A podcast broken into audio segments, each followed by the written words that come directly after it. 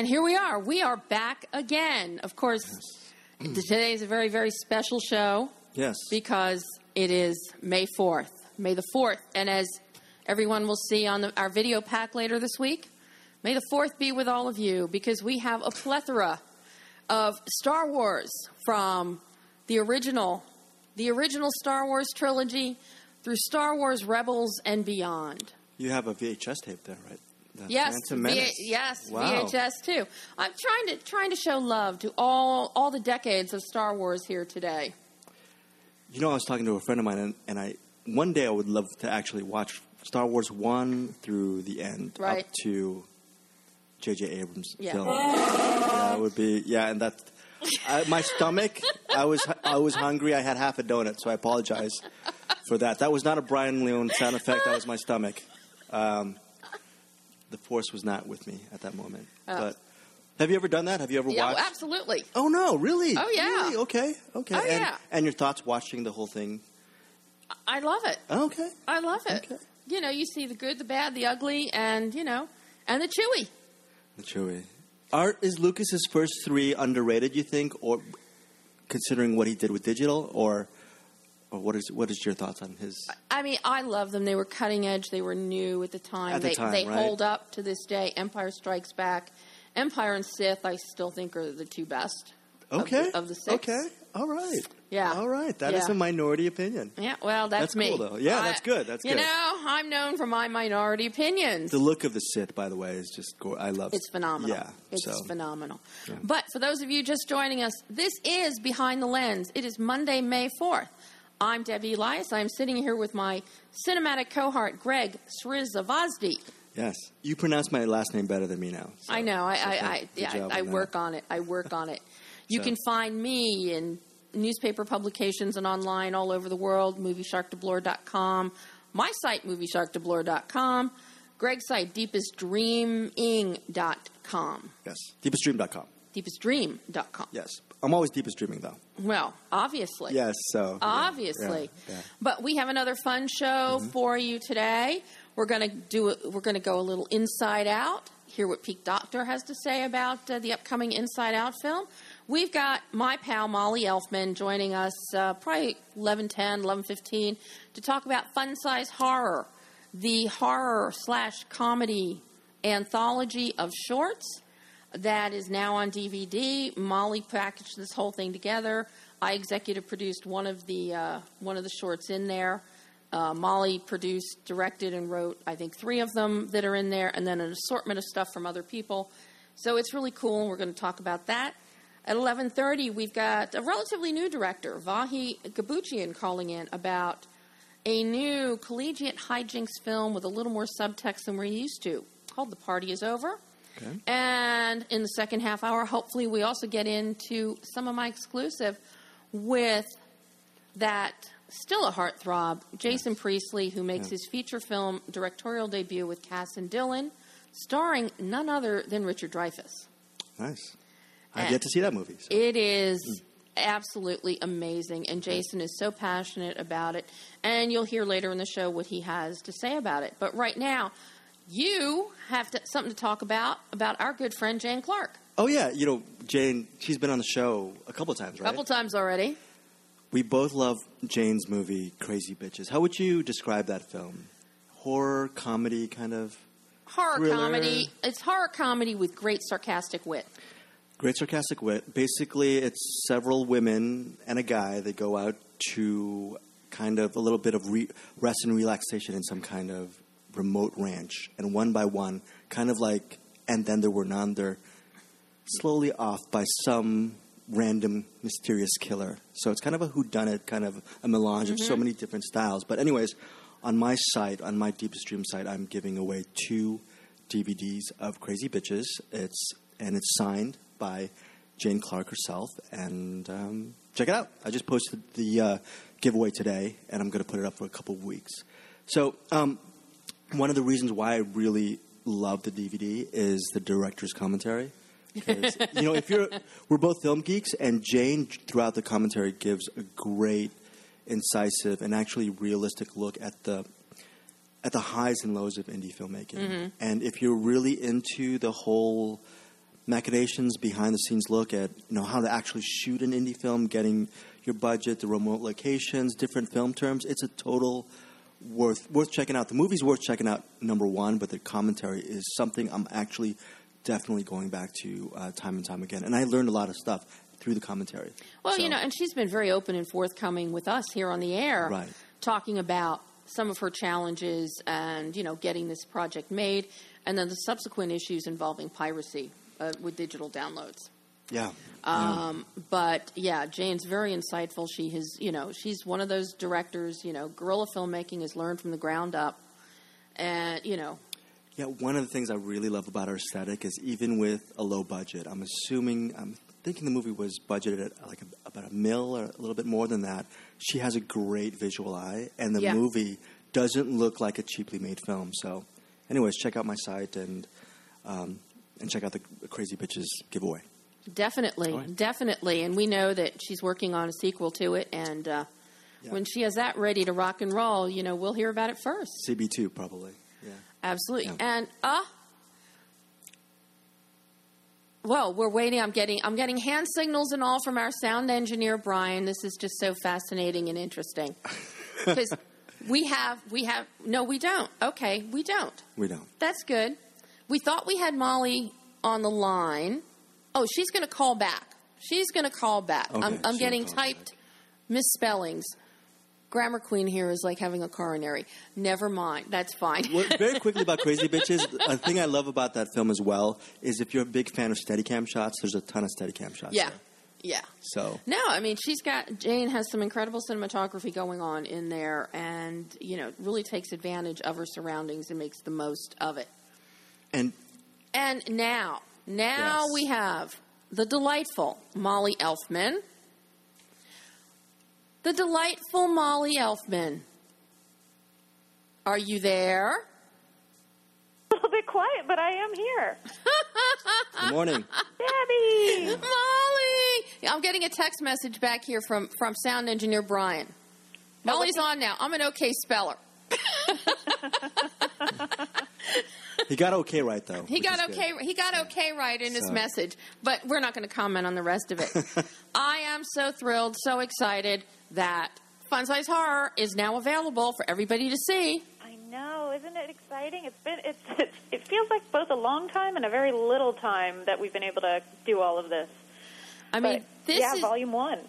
So now for everybody that doesn't know. I mean, because they've heard Ned talk about Bitter, the segment, the short that I exec produced, Yes, and this isn't the first. You and I have exec, exec produced also on Bunker yes, with Ned before. with Ned before. yes, So, see, we're, what we're doing is you and I are setting everybody up for the next project, will, which will be you and me.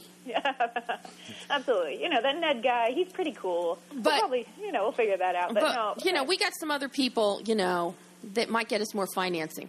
So, Oh, really? I'm going to text Ned right now. Actually. Oh no, I love Ned. Ned, Yeah. Ned, always and forever. oh, you know, I love Ned. Yes. I wouldn't have done as many projects with him as I have if I didn't. So, but now for everybody that doesn't get this concept concept of fun size horror, tell us what it is and how this brilliant idea struck you. Well, well, first of all, I think we're still figuring out exactly what fun size horror is. I think that that's kind of uh, something that will be consistently evolving, and that we've been working very hard on trying to really uh, sort out and explain to people. But I think that it's something that, first of all, uh, I I was not the original creator of this. Zeke Pinheiro was actually the original creator, and is still our creator and our, you know, overlord as we like to call him. But he was the person who, uh, while I was gone finishing what is now titled Before I Wake, and, and in that crazy world, he was uh, gearing up and getting a ton of filmmakers that he's you know, known over the years, and a lot of people who are extraordinarily talented, but not necessarily always given the opportunity. Mm-hmm. Or they're some of them are named people, but they don't get the opportunity to just go be silly and play and do something that they really care about and really want to do. So, and in a very short form fashion. Uh, the nice thing about doing shorts is that you actually have the opportunity to take these wild risks because you're, you're not, you know, you're not giving yourself a year to finish a project. You're giving yourself basically six weeks. Is six to ten weeks is kind of our our usual kind of turnaround. But basically, what this started was Zeke uh, came up with this idea. He wanted to have 31 films come out for Halloween 2014 uh, and I don't know how. Well, I kind of know how because I, I ended up helping out, but somehow it actually happened. Uh, and that's also thanks to uh, uh, Bloody Disgusting, Badass Digest, Shock Till You Drop, uh, Collider, and Dread Central, who helped us premiere all of these, which was online. So basically, what we did was we made 31 short horror films, uh, which was a bunch of filmmakers all on their own putting this together, I think I ended up producing about nine or ten or something like that. I acted in one, I directed another. Zeke oversaw everything. Michael May, who I've produced with a ton, ended Mhm. up coming on board too to help out because it was just completely overwhelming and needed extra hands and extra brains. Um, and then, so we released them online Halloween week, and we kind of did a online trick or treat, is what we said, is like go trick or treating for these videos online for one week only. Uh, and now what we've done is we've taken those films and we've bundled them all up into a very full anthology film uh, that came out on May 1st, just last Friday, uh, through Gravitas and is available. And of course, this is the alternative programming to go into the theater to see Avengers: Age of Ultron. Exactly. You know, what, or, you know, maybe when you've seen that, you just want something a little bit extra, or you want a little taste before you go out. The nice part about it is that look, we're it's it's a huge anthology. There's I believe there's 21 films actually in the feature because we couldn't fit all 31 in and still come in under 90 minutes as part of our problem, which was extraordinarily tricky. But it's they're little. They're, Is it they're meant to be 21 or 18 or something? I'm not even sure. I'm sorry. 21 or 18, somewhere in there. there's a lot of them. I watched it. I've seen them all. what do you think? I am in love with Knock Knock. It, that one is so great and perfect timing because it is so reminiscent of uh, what we've just seen from Jennifer Kent with uh, the Babadook from Yeah. Australia. So uh, I am in love with Knock Knock. Bad Eggs is absolutely adorable. that was one of those ones that I remember when we first saw that. We were all like, people are going to love this or hate this. There's certain ones that have a clear divide. I love that one. I, I just I think that it's so ridiculous and wild, and, and just the the audacity to kind of move forward with that is. I love that one. Happy Birthday is not one of my favorites. No, why's that? I, be, well, we can't we can't give away spoilers. Okay, all right. Oh, oh, I think I know why. I Yes. I just figured it out. Yeah, I. It, it, it's That one that one's dicey. It's a little bit. That one's dicey. Well, you know, the nice part, the whole entire point of this was, first of all, we are, we are very adamant on having no crossover. And last year there was a little bit, but this year, because we are moving on to volume two right now, we we want there to be no crossover. So ultimately, when you have 31 films and no crossover, there's everybody has different favorites. There's no way that. Mm-hmm. Eh, eh, Everybody that I talked to, literally, there, there's almost no crossover. I think uh, there's certain ones that definitely had bigger production value, and there's certain ones that are a little bit cleaner, and that's frankly because they had more resources. But that being said, everybody kind of has their own preference, and you know, we always say that we're basically a big bag of candy, and you know, you pick out your favorite ones, and that's that's kind of the whole point of this entire of everything that we're Well, doing. perfect example is you look at something like Voice, which is yours, Ah yes, thank you. and you know, and Persephone. We've got black and white in there, and I w- and I love the way the whole package is done because you go from a, bl- a short little quickie black and white film to and to this vi- bright, vibrant outdoor happy birthday film with little kids and balloons and and party things. So it throws you off balance, much as like what a hor- a well constructed horror film as a whole will do. well, I'm glad that you saw that because it's not just they're not just randomly placed back to back. There was actually some thought process that went into that, and hopefully a few little fun gags that you're going to find. Um, and again, that was Zeke kind of orchestrating, and it was funny because we actually had an email chain going. We're like, how do we how are we going to put these together? What are we going to do? And I think we all sent each other at the same time, like almost the exact same email in terms of order. And we were, and it's just, it's coming up with little fun things that just connect one from the other, whether it be, you know, knife play from one to the next with two completely different contexts or, you know, indoor to outdoor and, and just playing with things as much as we possibly can. Uh, again, we, we really take the fun part of fun size horror very seriously. Yeah, I mean the it's it, the anthology is packaged so well that way. But what I also found really interesting because so often when you get anthologies, mm-hmm. you've got title cards and things in between, so it disrupts the flow. You yeah. also avoid that. We do, and I think part of the reason is, is you know, I get why people do the title cards. They really want to make sure that everybody knows this is this film and this is that.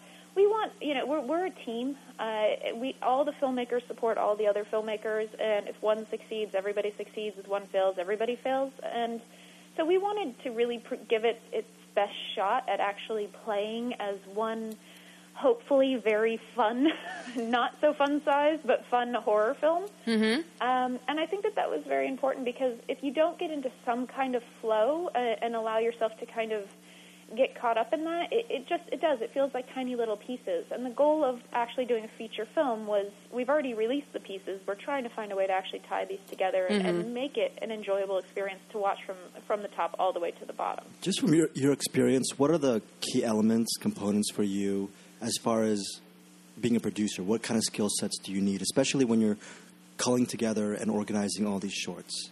Uh, insanity um, multitasking. He never he never asked me these questions. You know, I you know I'm a producer too, but people don't ask yeah. me that. You know. Um, you know, I I think what's important. First of all, it's it's it's never just any one producer. It's always uh, Zeke, Michael, and I we work together constantly. We're always in rooms bickering about everything, uh, and and of course making jokes and getting along. But you know, we every you got to bicker to get through it all. But yeah. I think for it's keeping an open mind, um, and it's really uh, it, it's it's having both an idea of a structure and things that are absolutely needed, and then it's also knowing that you're going to completely lose that at a certain point, and and being completely comfortable with going down new routes and and coming up with new ideas. Uh, and also knowing that you know we really try to empower our filmmakers. We are mm. not sitting here trying to micromanage anybody. Uh, the entire point and kind of the structure of how we set up this year as opposed to last year is we're trying to give filmmakers the opportunity to actually go and do something fun and creative. Um, and so we do a lot of kind of setting up the groundwork for them so that mm. hopefully they have some, you know, a playground to go play on.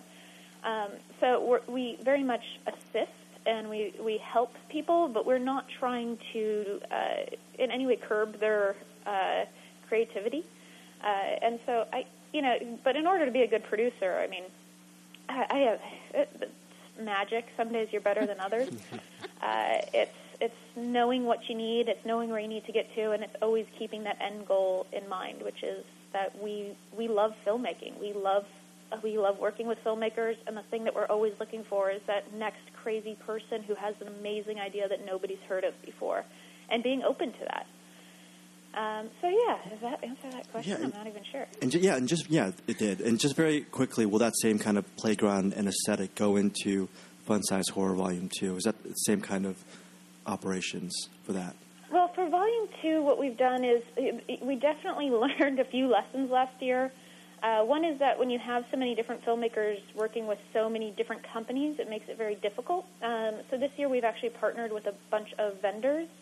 Uh, Sound of Ram is doing all of our sound for us, everything from uh, production through post, and then we have uh, more companies that come in and help us with G&E, camera companies, post facilities, and the reason being is because when not only do you have 31 filmmakers, but they're all working out of different post houses, just trying to keep track of where everybody mm-hmm. is uh, becomes almost your daily goal, and, and that shouldn't be the case. Again, we want to actually be able to make sure that we're focusing on the quality of these shorts and our filmmakers and allowing them to do stuff as mm. opposed to just where is everything.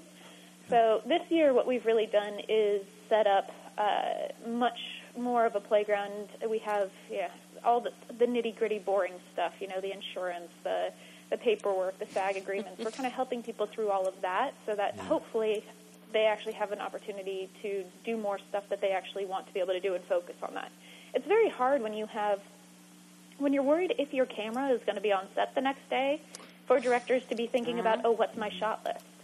Uh, and so, you know, so and actors instead of them having to think about what am I, you know, what's this or what's that, what's my call time, to actually have an AD that's actually running the set so that they can focus on their performance. And the same thing goes for the entire team. So we've set it up a little bit more. We also have set up a website, funsizehorror.com, Okay. uh, which will be launched soon, uh, and that'll have a lot more details on kind of the structure of how we've set everything up for this year. Um, and the other thing is, is that we read, I think, I think we've read over 275 scripts this year. Oh my God. So, uh, and that was, we didn't even post anything publicly because at the moment it's just the three of us kind of trying to put all this together. So that was, that was enough. Wow. So it's, it's been really great and bringing, you know, some filmmakers back from last year, including Ned, by the way. I know. and then, and then also finding new people that we just never even knew of that are so incredible and exciting and bringing, uh, you know, ideas that we never could have imagined. So that's, that's very exciting. And then the release for this will we'll figure out. It's going to be a little bit different this year. There will be 31 new horror films this Halloween for sure. Uh, we will be have, setting up a website though where people can post their videos. It's user-generated content as well as fun-size horror content. Oh, nice. Anybody who has any horror films, uh, we will help you publicize them. We will help you get them out. We will have deals that help get these shorts made into features. So please go to the website. Well, I think it'll be up in the next week or two, funsizehorror.com, and, and you can get a lot more of that info there. Well, it's great that that website's going to be up, but for right now, for people that want to experience fun size horror right this minute today, yep. how do they get it and where do they go to get it? iTunes, Amazon, uh, Xbox. I believe it's on almost every VOD platform at the moment. Um, you can also go to funsizehorror.com. We do just have a splash page that has a link to everywhere that it is available. Uh, it's available through some TV uh, channels. I believe Comcast is showing it and a couple of others. But I would say the easiest way is iTunes, Amazon, anywhere on VOD. Uh, you can likely pick that up. Uh, yeah. And what's the cost? Uh, what it, it depends. Actually, it's a little bit different everywhere, but I believe it's about twelve dollars. Well, that's not bad. Yeah. 85 minutes of entertainment. Eighty-five. Yes, I'm looking. Yes, it's twelve ninety-nine on iTunes. I just had to look that up myself. Um, and I Woman, w- woman, you're supposed to know how much money, so I know when I can recoup an investment. You know, I, I- come on, come on. oh, we'll deal with all that later. I know. Oh, yeah. That's actually we are very grateful for Michael May for that because uh, I am not the best when it comes to that side in the accounting, and uh, thank God for him who really helps us keep everything together and remind. It's kind of Zeke is the very creative one, and he has these great ideas, and I'm the very I'm kind of like let's package it and do all of this stuff, and I, I'm obsessed with calendars and like doing all that, and then. Mikey's the one who likes to remind us, guys, if you don't have insurance, you ain't doing any of it. And we're like, oh, yeah. so it's a good team. Yeah. No, Everybody's a little creative and a little obsessive. no, but everybody now hard copies of the DVD that's available too. Uh, hard copies are not available at this point. Uh, hopefully, we'll have that available down the line, and I'm not exactly sure their release date at this point. At the moment, it's just purely VOD. Th- That that still works. that still works. So now, what's happening with your other feature ventures that I know you've been working on for a while? Jesus hates zombies. Scared Airs, you finished, right? Scared it? No, we're, No. we're actually just uh, Oh, we, good we Lord. just started to package that one together again. Uh, I got caught up in Before I Wake, uh, which will be coming out September 25th uh, at the end of I guess early fall, Mm-hmm. which I'm very excited about. Uh, that'll be my first kind of film of that level coming out, and it'll be in theaters everywhere, hopefully. Um, and so we have that, uh, but all the other projects, it's there's a lot of them. Uh, Fun Size Horror has kind of taken over our life. The other thing is, is we have three films from last year that were shorts that got just very popular, and we have features written. So we're now pushing those into development. And the idea this year as well is is finding those shorts. Some of the shorts just work great as short little pieces, but some of them also have legs. And picking those ones out and really starting to push those. Uh, but yes, Scared Airs is gearing up again. I don't. I'm not allowed to announce anything. That's quite okay. Yet. That's so okay. close. You know, you and I have been talking about Scared Airs for a number of years now. Oh God, it's so good, isn't it? I, I'm just, I'm dying. I am dying for you to get this made. I know it's it's getting very close. And then uh, I'm working with uh, Karen Gillan. We have a film called Tupperware Party. Uh, Okay, is- that's a horror film in and of itself. well, it, it's definitely darker than the title would have you lead you to believe. Um, but she, we've just been gearing up, and we've been setting that one up in Scotland, and so hopefully that one will be shooting this year. Uh, at least that's the plan for the moment. Um, and then we, yeah, it, there's a bunch of stuff in the works right now, a bunch of stuff in development that we're pushing forward, and just very eager to get back on set. And we're we're just starting to shoot Fun Size Horror uh, Volume Two, uh, and getting those rolling. So that's very exciting. And you know, we we just have to shoot 31 of those. So that's you know, it's ah, piece of cake. Piece of cake. So easy, right? You've done it once, you can do it again. well, we barely survived. I remember while we were doing the release last year, uh, Michael May was actually finishing his uh, feature film that he has going on. Zeke, uh, by the end of it, uh, I think something was going on with his his tooth, and he had this horrible like root canal. And I remember him; he needed to go to the dentist so bad, but I was like, "You just have to help fin- help me finish the delivery."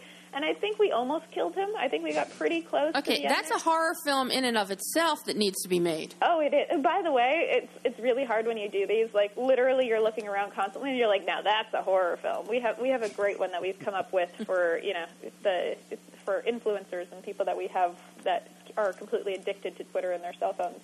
Uh oh. Uh oh. we got some fun stuff there. Um, but yeah, it's. Uh, I, I think it almost killed most of us last year. I remember after Halloween, I was just about ready to keel over. Uh, it was it was both a very exciting Halloween and an extraordinarily exhausting Halloween, uh, and I look forward to that being kind of a yearly thing now. Hey, you got to have something to look forward to.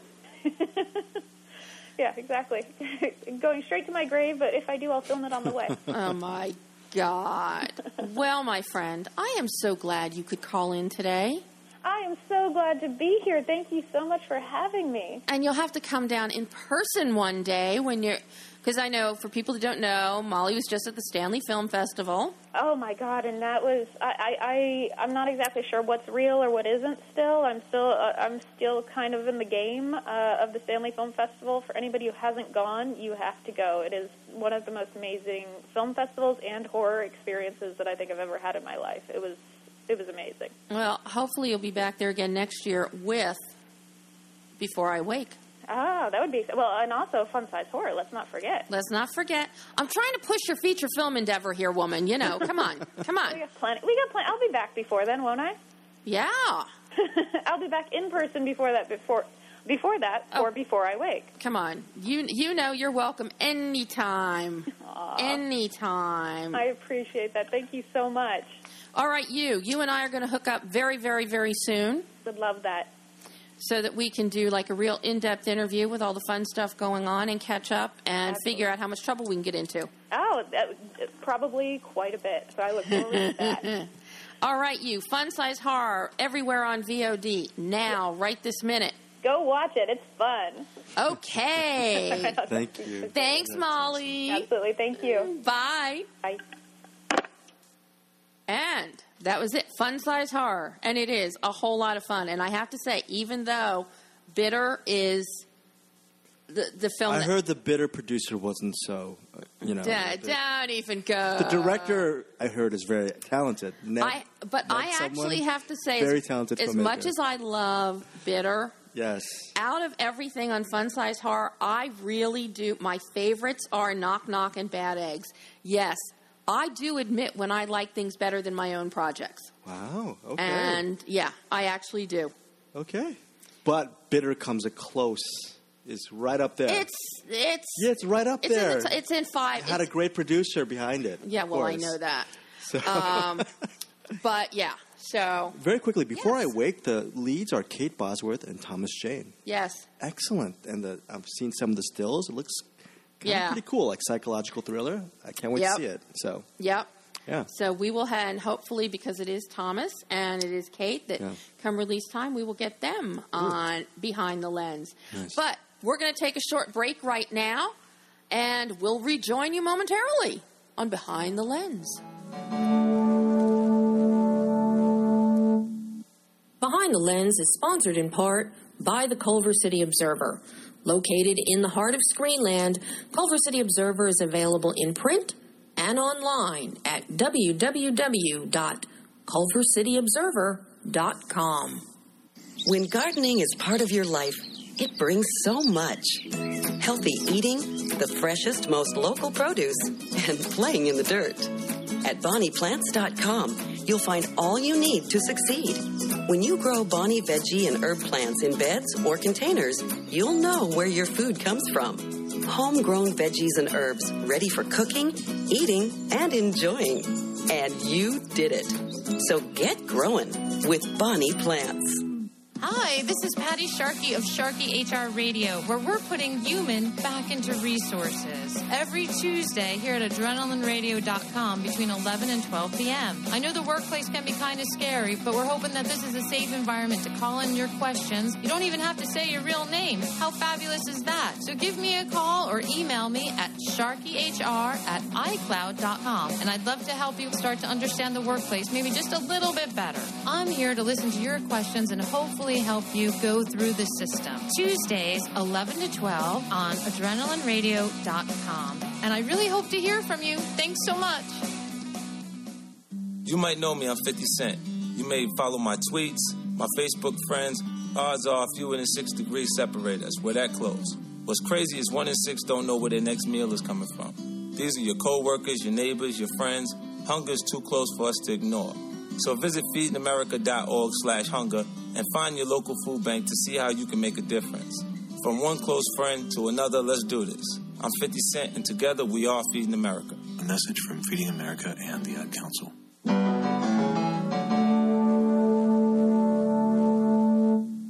And we are back behind the lens. I'm Debbie Elias, and I'm sitting here with Greg Srisavasdi. Oh.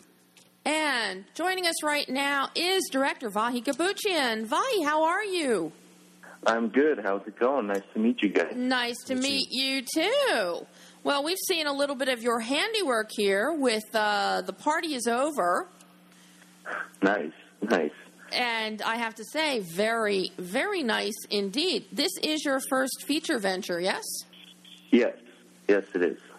Because I know you've done some shorts, but this is, I would have to admit, I was very impressed, really, that you didn't, while you have some of the expected collegiate cliches, so to speak, you then add, you and your writer, Julian Camilleri, add this great subtext that is so engrossing and really elevates the substance and thematics of the film. Nicely done.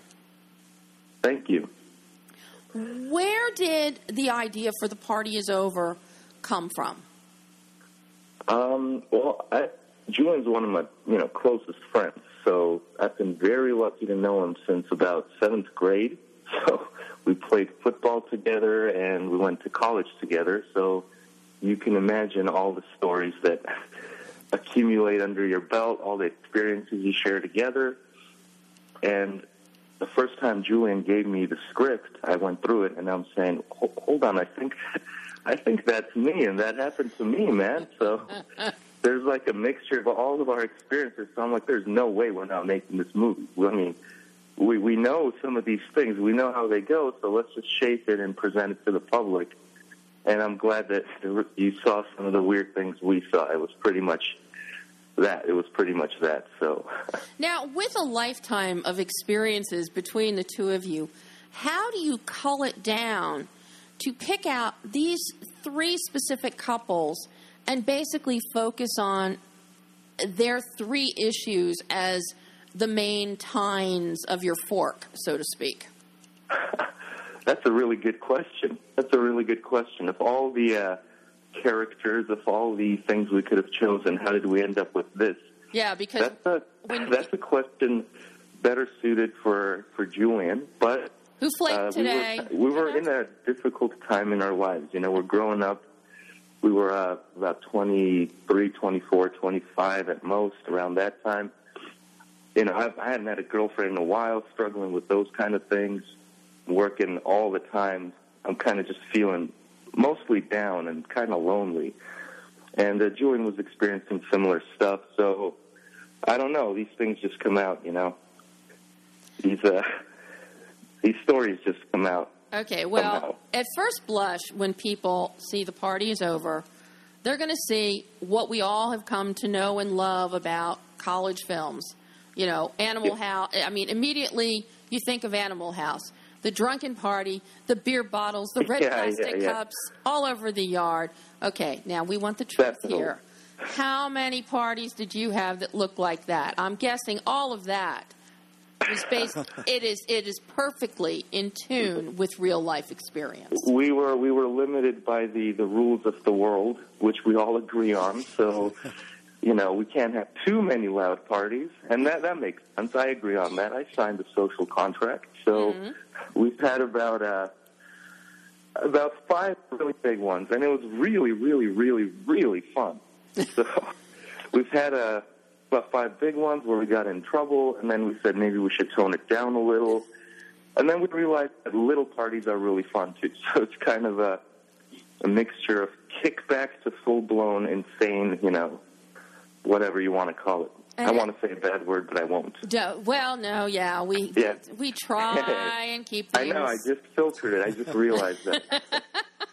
I'm just wondering with that was fun. with with your film, did you have a lot of a big budget to work with? Wondering how you got your financing together and just the the production schedule. How breakneck was it? A breakneck kind of schedule, or did you have a lot of days to shoot? Uh, yeah, you know, I'm uh, I've been lucky enough to be uh, learning and studying engineering for a while, so I've kind of just on that end, the organization end, it was it was okay to be honest. It was crazy, but I was very very up for the organizational challenge, so that was like cool. I wanted that, but I didn't know some of the mechanics of like filmmaking. You know, I, I made all the shorts and stuff, and when my dad told me, "Hey, you like making movies, so Julian's your friend, and I'm a crazy guy, so here's a little bit of money, and you know maybe we could start with that."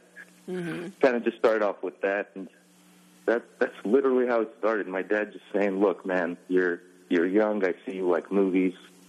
Try it, try it." You know. Well, you know, one big ace in the hole that you have here is Kathy Baker came in as a producer on this film.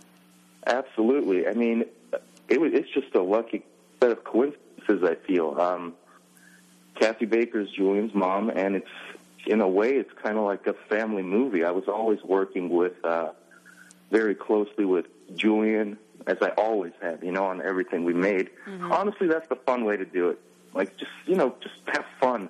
If you have the luxury, try and have fun, right? Mm-hmm. So Kathy Baker came in and she really helped me interface with the actors because back then it was just you know people come over to my house. Okay, you stand there and you walk and uh, give me a beer, things like that. It was just fun, fun, friend style, you know. So Kathy Baker taught me how to interface with actors, and Steve Rodman, who's Julian's stepdad, taught me a little more the how the set worked. Mm-hmm. So it was very, very lucky circumstances, and my dad also kind of just, you know, supporting the project, and they came aboard immediately. It grew from there. Well, you know, one of the one of the couples and the storyline that really stands out that I think is perhaps the strongest one in the film is the aggressive role, uh, sex play role uh, and the scenario between Fino and Nia. That is Yeah, so yeah. tightly written, but what really sells it is not only Mickey Shallowan's performance, and I'll tell you, he's got all the makings. He's going to look back one day and be thanking you for casting him in this leading role because he really has all the makings of a breakout star. But that yeah. that storyline is so tight and with the whole parental support of rather than a parent blaming their child for something based on first impression accusations you've got parents especially a mother trying to help her son to clear his name and prove his innocence and it's a testament between Kathy's work with Mickey and you casting Mickey very very well done uh, element of this film Thank you, thank you. It was um, Mickey was actually one of the tougher. Um, he, you know, we had oh, two choices, and we're like, we really want Mickey, and there were some scheduling conflicts. But I'm like, please, please, just try.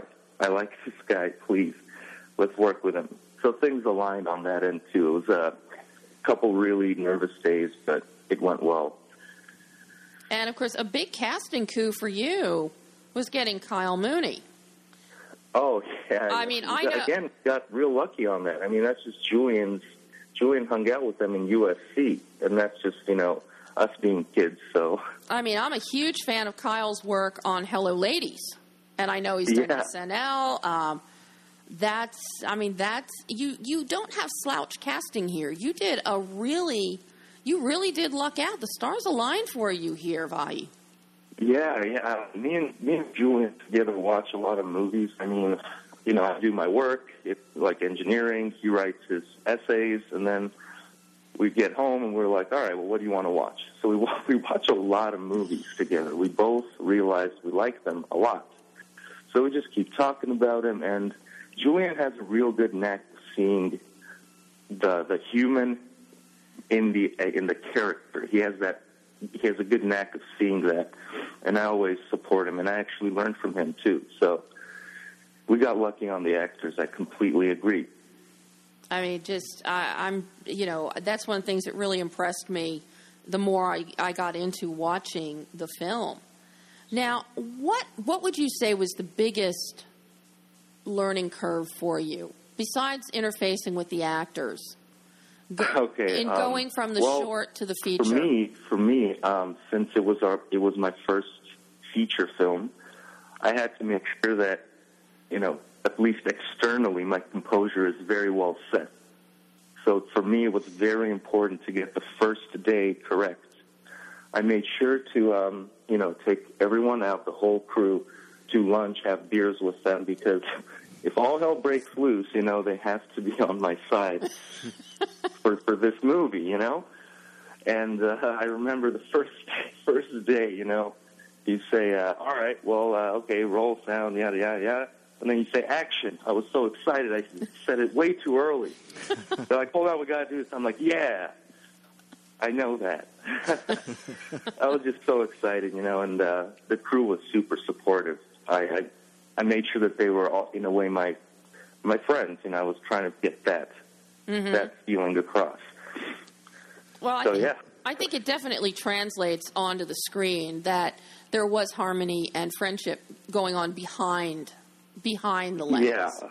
It was honestly really fun. I wish you could have been there. You would have had a good time. Like, we were just, uh, uh, you know, shielded from the insanity and the time crunch as every production has. Hmm We, we were trying to laugh and say stupid jokes on the side. Well, when you do your next set, I'll come do a set visit with you.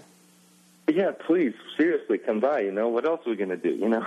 I just have a very quick question. Uh, in the future, do you see yourself going on the engineering track and directing track as well, or is one? Uh, to- you know, I, I just literally finished my uh, my work, my graduate work, so I will need about a month to disconnect from pretty much emails and everything, and then I'll be back with a decision. And I think I'm, I'm leaning a little towards engineering now, but life without movies might as well just kill me now. You know, if you say, you, can't make another movie in your life, oh, okay, why not? You know. You know, never cut yourself. it doesn't feel off. good. Yeah, it doesn't feel good thinking you can't. You know, if you choose a career track, then you kind of shoot yourself in the foot. But that's a long discussion we can have another day. So tell me, because you love movies so much, what would you say are the movies that influenced you the most? Blues Brothers. And that really does come through when the party is over. Let me tell you. Okay, I buy that. Blues Brothers. I really love that movie. In uh, in Armenia, we were one of the few families to have. Uh, we were lucky enough again to have uh, a VCR, one of the top loading ones, and I only had like two tapes. You know, it was very difficult. You'd have to go to people's houses to rent movies. So my uncle would always bring me Bruce Lee movies and Predator and like horrific movies that you should not be watching as a kid. so, you know, my parents got in arguments over that. It was fun as hell. And uh, Blues Brothers was the tape that I watched so much that it, it kept ripping. So I kept opening it and just like gluing it on with my mom's nail polish remover. Oh God. So yeah, I know it was. It ripped in everywhere. It was awesome. So I phonetically memorized that movie. I literally was on all day. It was kind of scary almost. Mm-hmm. And then when I moved to America, I started learning English. And so it was a weird. Blues Brothers is a weird movie for me. But it is Yeah. one you will never forget. I will never forget, nor should I. Well, Vahe, the party is over. It's in. It's on VOD now, correct? Yes. Um, do you? Is it just digital download or VOD on time? It's, it's on I, it's on iTunes. Uh, it's on VOD, and uh, you can get a lot more info at the website, which, Which is? www.partiesovermovie.com. So that's a good place for info. Very good. Well, Vahe, Yeah. Thank you. Congratulations on the film. A job well done. First feature out of the box. I do hope that at some point you do bring an, do another film. Yes, and I promise you and the audience that it will be at least twice as good. Hopefully, you know, Well, always fine. improve. So. Well, you do that, and I will come and do a set visit on your next film when you figure out what you're going to do. Sounds great. I, I hope to see you there. Oh, you can count on it. Vi, thank All you so much. you.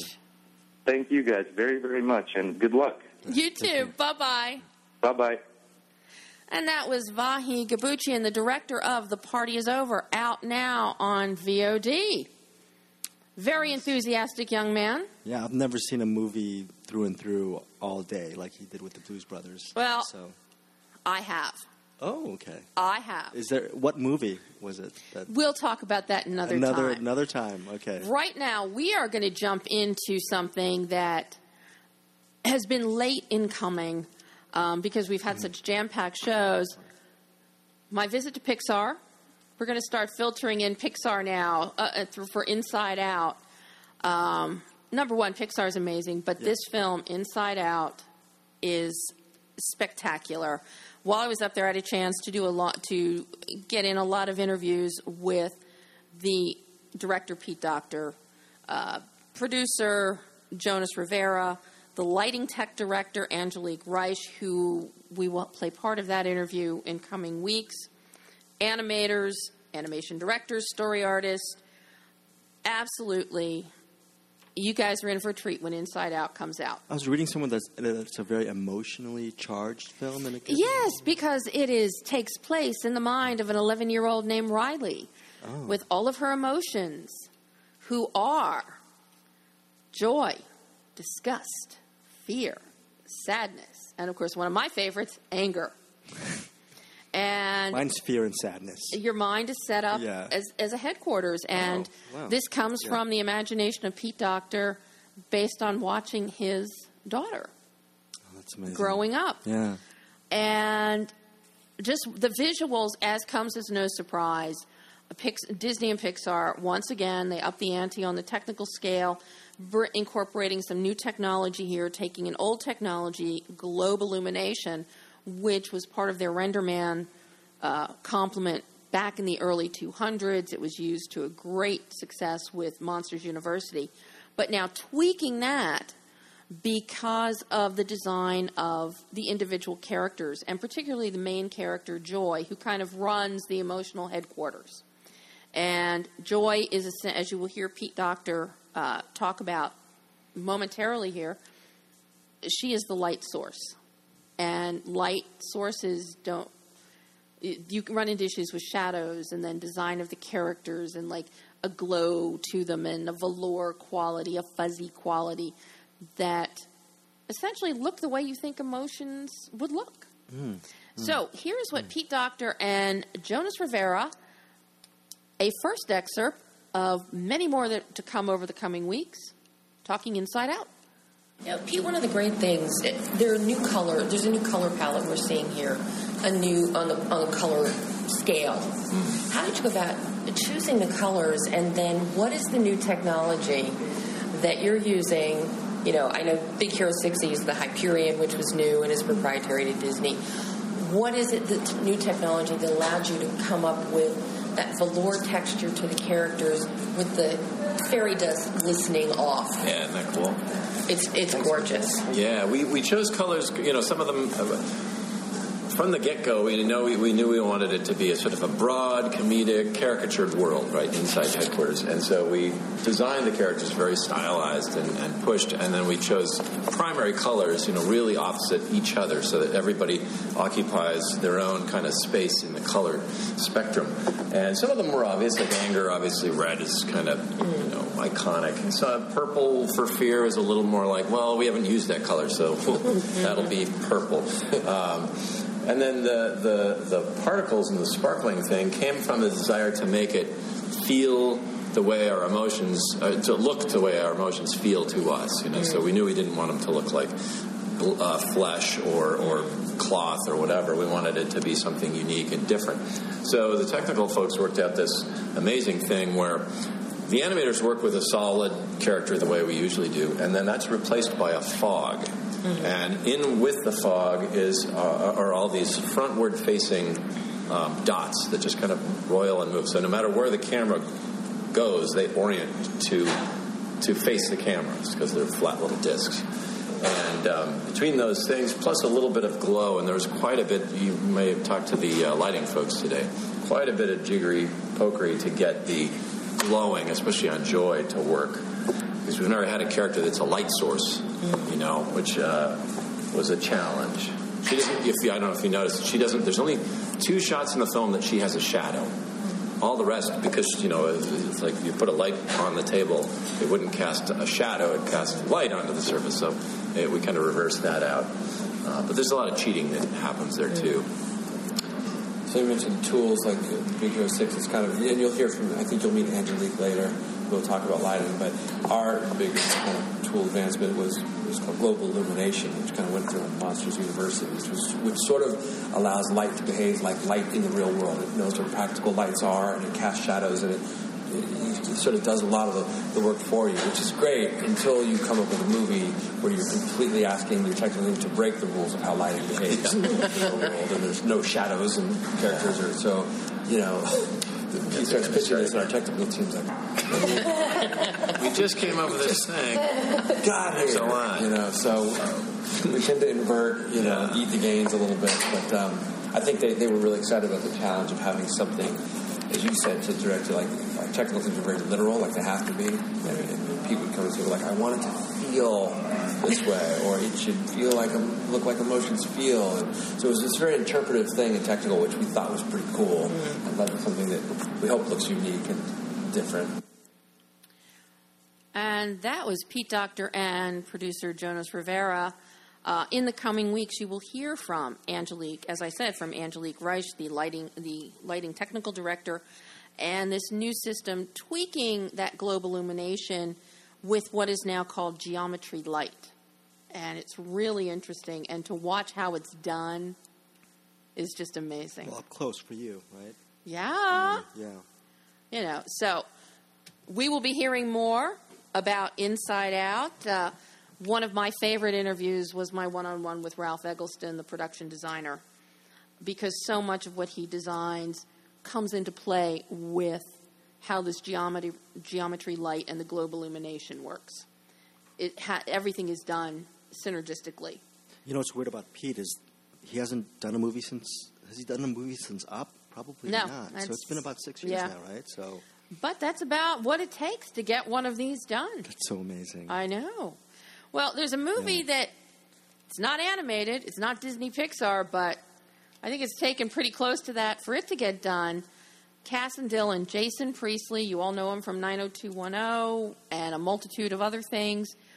Uh, he has directed episodic TV before, and he's done a couple telemovies, but he has now made the jump, the, the hyper jump, uh, into feature directing with Cas and Dylan. And for a first and a first time feature director to end up with Richard Dreyfuss and Tatiana Maslany as two of your cast, I don't know what it is. The sun was shining down on you. Does he do a good job as a director, you think? He is amazing. This oh. film, it is beautifully lensed, it's wonderfully acted, there's nuance, there's affection. The story is bittersweet, poignant, funny, heartbreaking. Mm. It is essentially it boils down to a road picture. And as I told him, it's like Hope and Crosby eat your hearts out because this is a whole new layer and level of what we're seeing. So, here's what Jason had to say about making Cas and Dylan.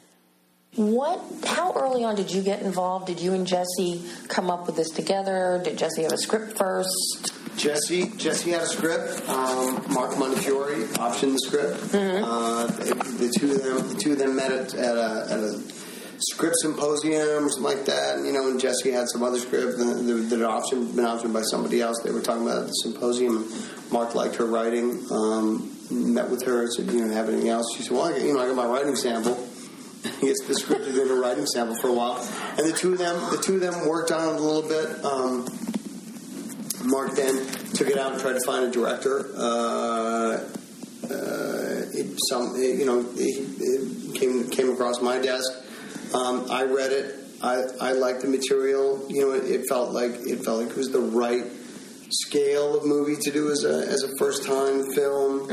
Um, but it also felt like something that I could I could make feel much bigger than it than it actually was, and, and I and I you know I, I could I could see I could foresee a lot of the problems that were going to happen, and I, I, I, I could I could also come up with a lot of creative solutions to get around those problems. And anyway, so I called. So I called Mark and we talked about it, and we talked about it for for for quite a while actually, and then um, and he liked what I had to say, so he uh, so he hired me to come on as the director, and uh, Jesse and I then worked on the script for uh, for about eight or nine months, um, and then Mark called me and said, "Hey, I got the money. Let's go make a movie." and I said, "Great, let's go make a movie." Um, and um, and so we uh, so we uh, I, you know I, I went to Toronto and we cast Tatiana, and then we then we set about trying to find a, a cast um, that that proved to be a, a little bit more difficult. Um, I sent the script to my agents here in uh, Los Angeles, uh, and uh, uh, my agent called me back the next day and he said, "What do you think about Dreyfuss?" I said, well, "What do I think about Dreyfuss? Do you think we can get him?" And he said, uh, "He said uh, maybe. I mean, if he likes it, he might do it." And I said, uh, "Okay." Do you want to send it to him? He said, "I already sent. I was like, okay. and he called me back two days later, and he said, Dreyfuss wants to talk to you. Wow. And I said, okay. He said, here's his number, call him. And so I called him. And um, three hours later, Dreyfuss was in. Wow. And that was that. Was that. And the Jesse that uh, Jason's referring to is screenwriter Jesse Gabe. She comes out, uh, comes out of a television background, um, which is why the dialogue it has a very comfortable, easy feel to it as you listen to the film. But, and I know we're only going to have time to do one more of my excerpts here with Jason. Um, one of the key elements, though, is he comes out of a very strong television background. So, how does that impact how he works? And as did as does his cinematographer Gerald Packer, who is an extremely amazing cinematographer, um, and tells and adds another whole layer of storytelling to the film. So I asked Jason about coming out of TV, Gerald coming out of TV, Jesse coming out of TV. Help, hindrance, how does it play out? The stars definitely aligned Yeah. for this one. oh my god. Yeah. Yeah, what I find really interesting with the the back end of this film is that you come out of television, Jesse comes out of television, Gerald comes out of television. Does that help you as a director? Yeah. Well, I think you know, TV TV is a great place to, to, to learn how to, to to learn how to do things on time and on budget because you don't have a choice. Yeah. Um, and it's it's been a it's it's it, it it also has been a great place for me to learn how to tell stories. Right. You know, I mean. It, you know, it's all storytelling, and whether you're telling a story in 22 minutes or 44 minutes, or 90 years. minutes or 120 minutes, it, it, you know, you're, all- it's all storytelling. Um, and, and I think you know, the, you know, the difference, the difference between television and films. You know, in film, you tell you, you, you have to tell the story at a slightly different pace and, a, and on a much different scale. Mm-hmm. But that's that's you know the filmmaking process is the filmmaking process. And it, it just depends depends what medium you're shooting it for. Mm-hmm. You know, I, I you know you're shooting a web series, you're shooting it for TV, you're shooting it for as a feature, and that has to drive some of the decisions that you make. Mm-hmm. But but the process is the process. You got you got to rehearse it, you got to light it, you got to shoot it. You go rehearse it, you light it, you shoot it. And, you know, And words of wisdom from Jason Priestley. Rehearse it, light it, shoot it. That's that's pretty much it. Well, that is all the time that we're going to have time for today. Um, hopefully next week, play a little more of Jason. Hopefully, um, Slow West, maybe? Slow West. Quincy Rose is going to be uh, joining us live. Uh, Quincy is son of Mickey Rose, screenwriting partner to Woody Allen, one of those, the half of the mind behind Bananas and other films like that. Uh, and Woody Allen just happens to be Quincy's godfather. Oh, nice.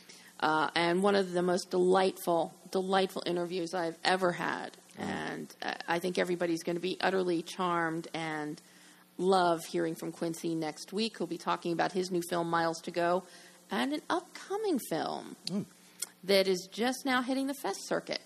Friends F and Friends F and Friends. And yes, that's the name of it. Wow. So, that's it for today. We'll be back next week. And may the 4th be with you.